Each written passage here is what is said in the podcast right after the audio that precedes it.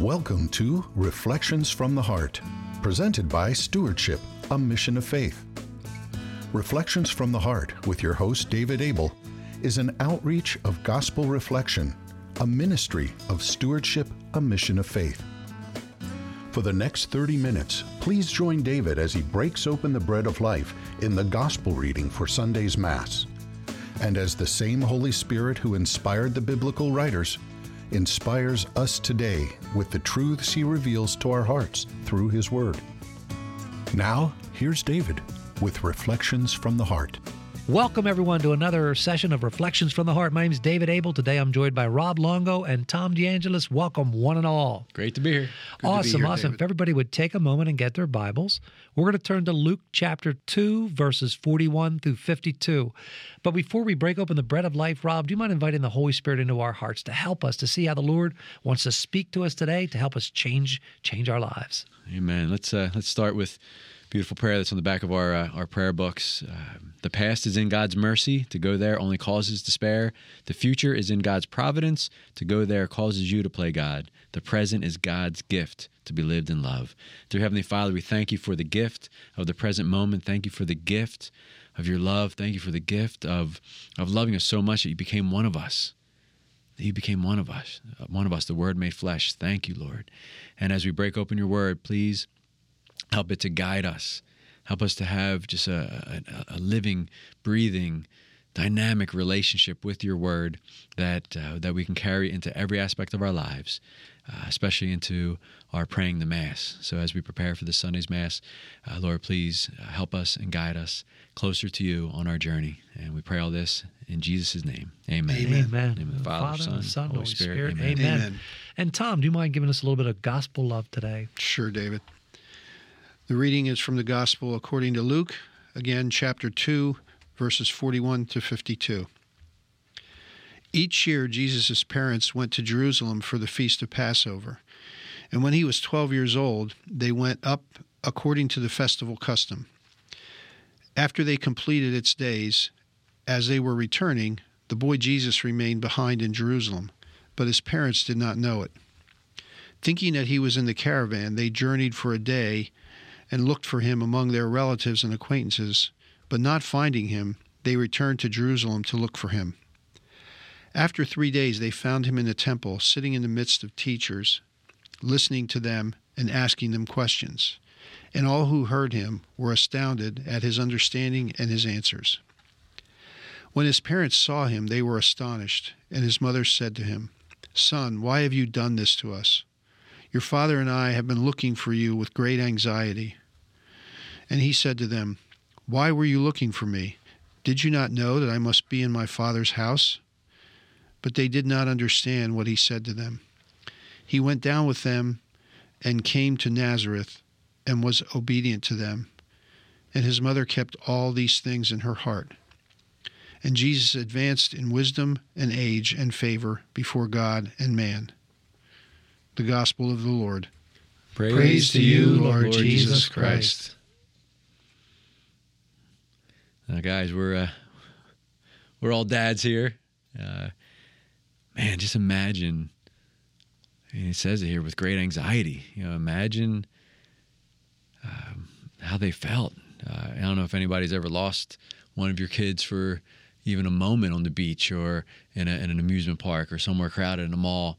Uh, I mean, it's that that stomach dropping feeling when you don't know where one of your one of your kids are. It's just so I just can't imagine three days of this, and uh, and then Jesus was like, "Hey, I'm I'm here. I'm I'm in my Father's house, right? I'm doing doing my uh, you know doing my Father's will." Uh, but what did he do? He went home, right? He was obedient, and it didn't say he advanced in wisdom and age and favor before God, and then was obedient. He was obedient and then advanced in wisdom and in favor and in age before God and man. So, you know, this is just so many messages here, but just that word obedient. And David, I know you and I kick this around a lot about trading obedient or trading opinion for obedience, right? Look at this. So the only thing we know about Jesus from 12 to when he came on the scene at 30 for his baptism, for those 18 years, He was obedient. Obedient. Obedient. Wow. And I, um, when I, I was reading and listening to this being read, I was I circled the part about the parents did not know it. And for me, I want to make sure every day, because I always bring the scriptures forward to today and say, How are you speaking to me to, today, Lord? And what am I to get from this? Well, I want to make sure that Jesus is with me at the beginning of each day, inviting him along in that prayerful time with him in the morning before I start my journey for the day, because it says right here, they journeyed a day and then realized he wasn't with them. Well, how many times have we started our day? not making sure Jesus was with us, not inviting him along for the journey, and we uh, get out there to our busy agendas or we go zooming and we're like, whoa, I'm beat, I'm wore out, I'm oh my goodness, I forgot to invite Jesus along. so for me, this is a, it's a learning lesson as I always reflect on this scripture. I want to make sure every day that Jesus is with me, that I invite him along on the journey. And I always do that by our little Stewardship and Mission of Faith prayer booklet, where I invite Jesus to live in me, with me, and through me this day. I invite the Holy Spirit to light our path, and then I ask the Father to join with us on this great adventure which he created me for. So that morning prayer, which I encourage everybody to pray, you can get Stewardship and Mission of Faith prayer books, and is it is a way for me to ask God, ask Jesus, ask the Father, ask the Holy Spirit to join with me on this journey. So for me, whew, I want to make sure He's with me. I don't want to do it on my own. And then you know what? If I can't find Him, what did He do? What they do? Back to the temple. For me, that's going to church. Go back to church. Jesus is present in every tabernacle, in every Catholic church, everywhere in the world, and especially at adoration when he's exposed in the Eucharist and the monstrance. My goodness, go and sit with him and just be amazed at the understanding and astounded at the wisdom that you'll learn as you, you take time and you sit with him and you seek him out. He's there. He's there at every daily Mass, he's there at every Eucharistic adoration. Go sit with the Lord. He did it. Sit with the Lord and listen from the teacher, the teacher. And um, as I read this second paragraph here, or reflect on I should say, um, I, am I'm, I'm wondering why um, Jesus' parents were astonished uh, specifically that word like they were astonished because they saw him there that he you know that he had remained behind. I remember when i was a young child you know i'm a cradle catholic so i've been going to mass since i'm probably four or five years old and he, how many times i've heard this i don't know. But i remember as a child kind of siding with jesus on this thing. It's like well, yeah. Didn't you know? I mean, uh, you knew I was the Son of God, right? I mean, I was I was conceived by the Holy Spirit. You knew that, Mom, right? You know, and where did you think I would be? Like, where where else were they looking for that time? Did they look like at the in the market? Did they look um, probably they visited relatives, friends, people where they, you know, where he might have been.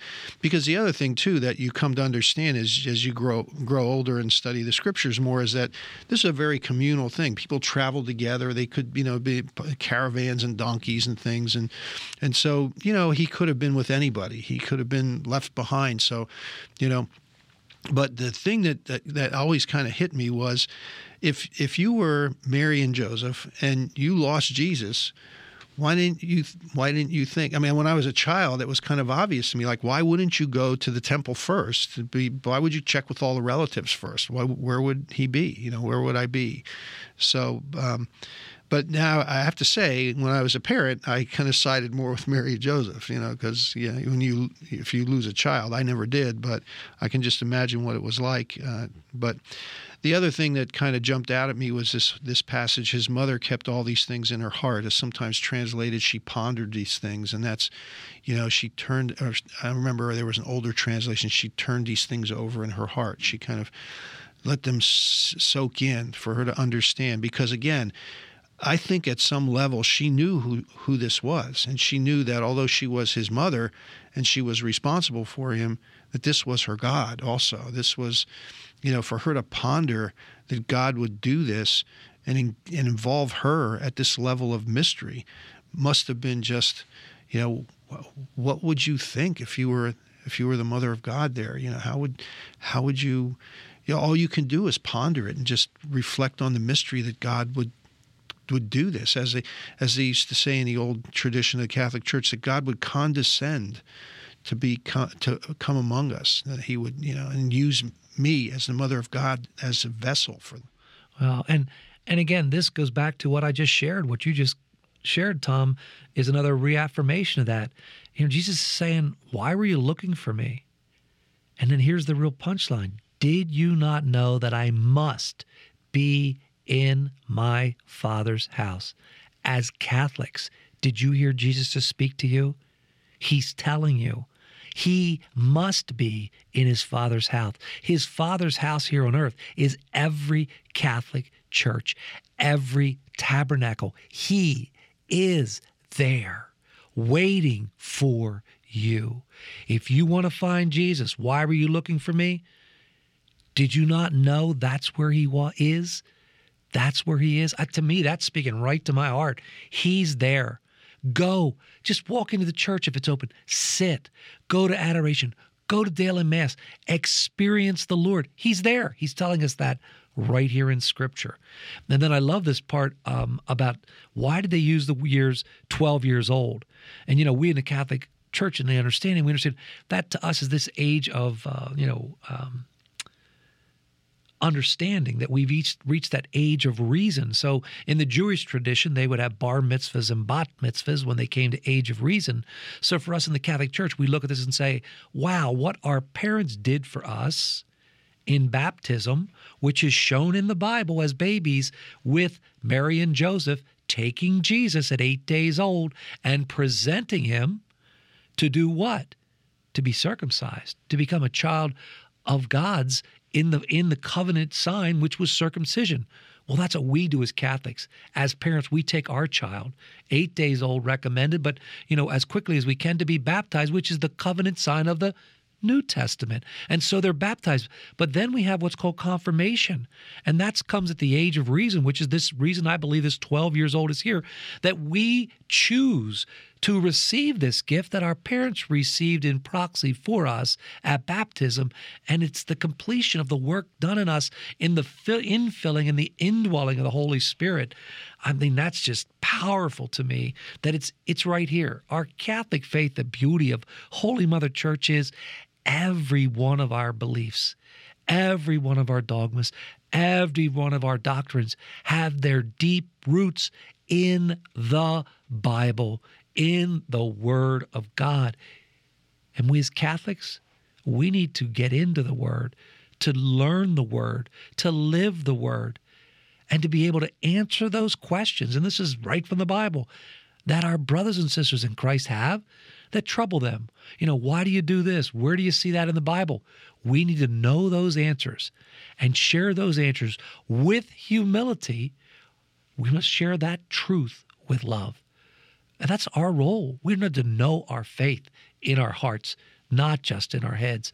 And so that we can become those instruments in the healing of the one body of Christ, not obstacles to it. I believe there's a division in the church today because we as Catholics do not know our faith in our heart and live it in our lives. Because when we do, and I'm a perfect example, for 46 years, if I'd have said I was Catholic, people would have went, I don't want to be Catholic. But for the past 11 years, as the Lord has begun a work in me, me, which I pray to God He completes, you know, um, and I believe and I trust He will, they now see Christ in me. And they're, I'm an enigma to them. They're like, wait a minute, weren't you this person that did this stuff? But look at you now.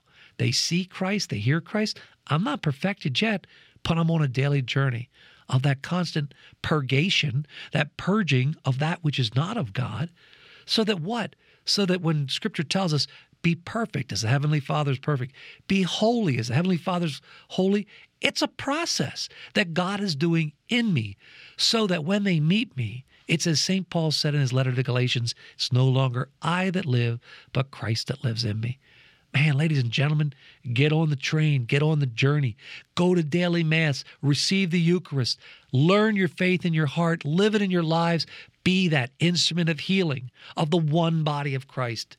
That's the new evangelization. And you know the number one area of evangelization that's needed in the U.S.? It's right in the church. Amen. It's right in the church. We need to wake, wake up this sleeping giant, wake it up so that they know their faith, live their faith, and they truly are lights to the world. And if I just look at all the things that wasted my time this past couple weeks, and if I truly believe that Jesus is alive in the Eucharist, body, blood, soul, and divinity, and I look at the last couple weeks of all the stuff that wasted my time, whether it's just sitting idly or watching TV or whatever, when I could have made the effort to go visit Jesus, who was waiting there for me in, in, in the Eucharist at adoration, and I didn't.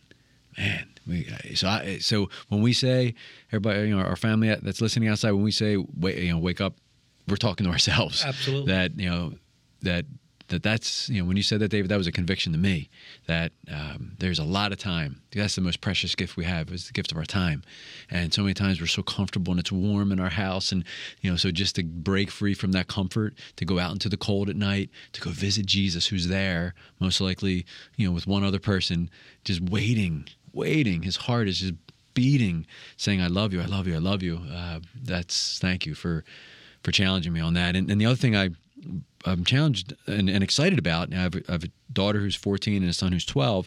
When you look at Jesus at 12, people say, well, you know, the youth are the future of the church. But you guys, Tom and David, you guys had an experience a couple weeks ago at one of the high schools where you've been going around visiting with with Bishop Gainer, uh, where you shared a story with me where at this visit a couple weeks ago where you said to them, you David, I think it was you, that you exhorted them in their gifts. Absolutely. Right? And yes. so here you have this 12 year old Jesus, and they were astounded at him. Do I give a chance for my 14 year old daughter and my 12 year old son to share their gifts? Do I? Do I give them a chance to share their gifts, um, hear their heart? Because so many times we put the, we put our kids on the sidelines, but there's a lot of gifts in them and a lot of ideas in them, a lot of questions, like Jesus was questioning, a lot of questions in them that we, we probably don't give them uh, a, fair shot at at expressing and asking. So uh, I'm, I'm, really being challenged here, especially with uh, with my two kids, to, to to take the time to listen to their heart, to listen to their heart. And that's huge, Rob, because I can guarantee you in my life's journey, God has used the innocence of my children to teach me life lessons. And I'll never forget when my daughter Mylin, we were riding in the car back from college, and she said to me, just out of the blue, Daddy, do you know the difference between knowledge and wisdom? And I'm like, where'd that come from? you know, she's just, this is my daughter. I said, no, what's the difference? She said, well, Daddy, knowledge can be taught to you by anybody, but wisdom, that's a gift that only God can give you. Ooh, nice. And I've never ever forgotten that. You want to talk, you know, we're baptized priest, prophet, and king. Well, a prophet is one who speaks God's truth with love.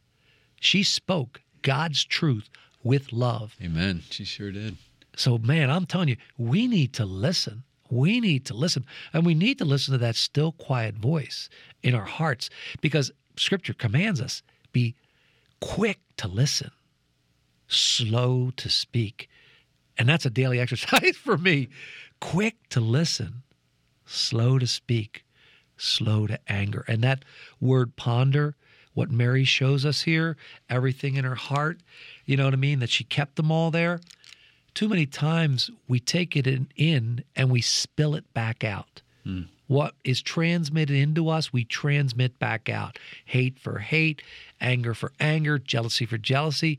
But as Bishop Gainer shared in a men's conference, which changed my life when I heard him share this, is the word ponder means to take it in, that which was transmitted, and then with God and God's grace, transform it into a response of love.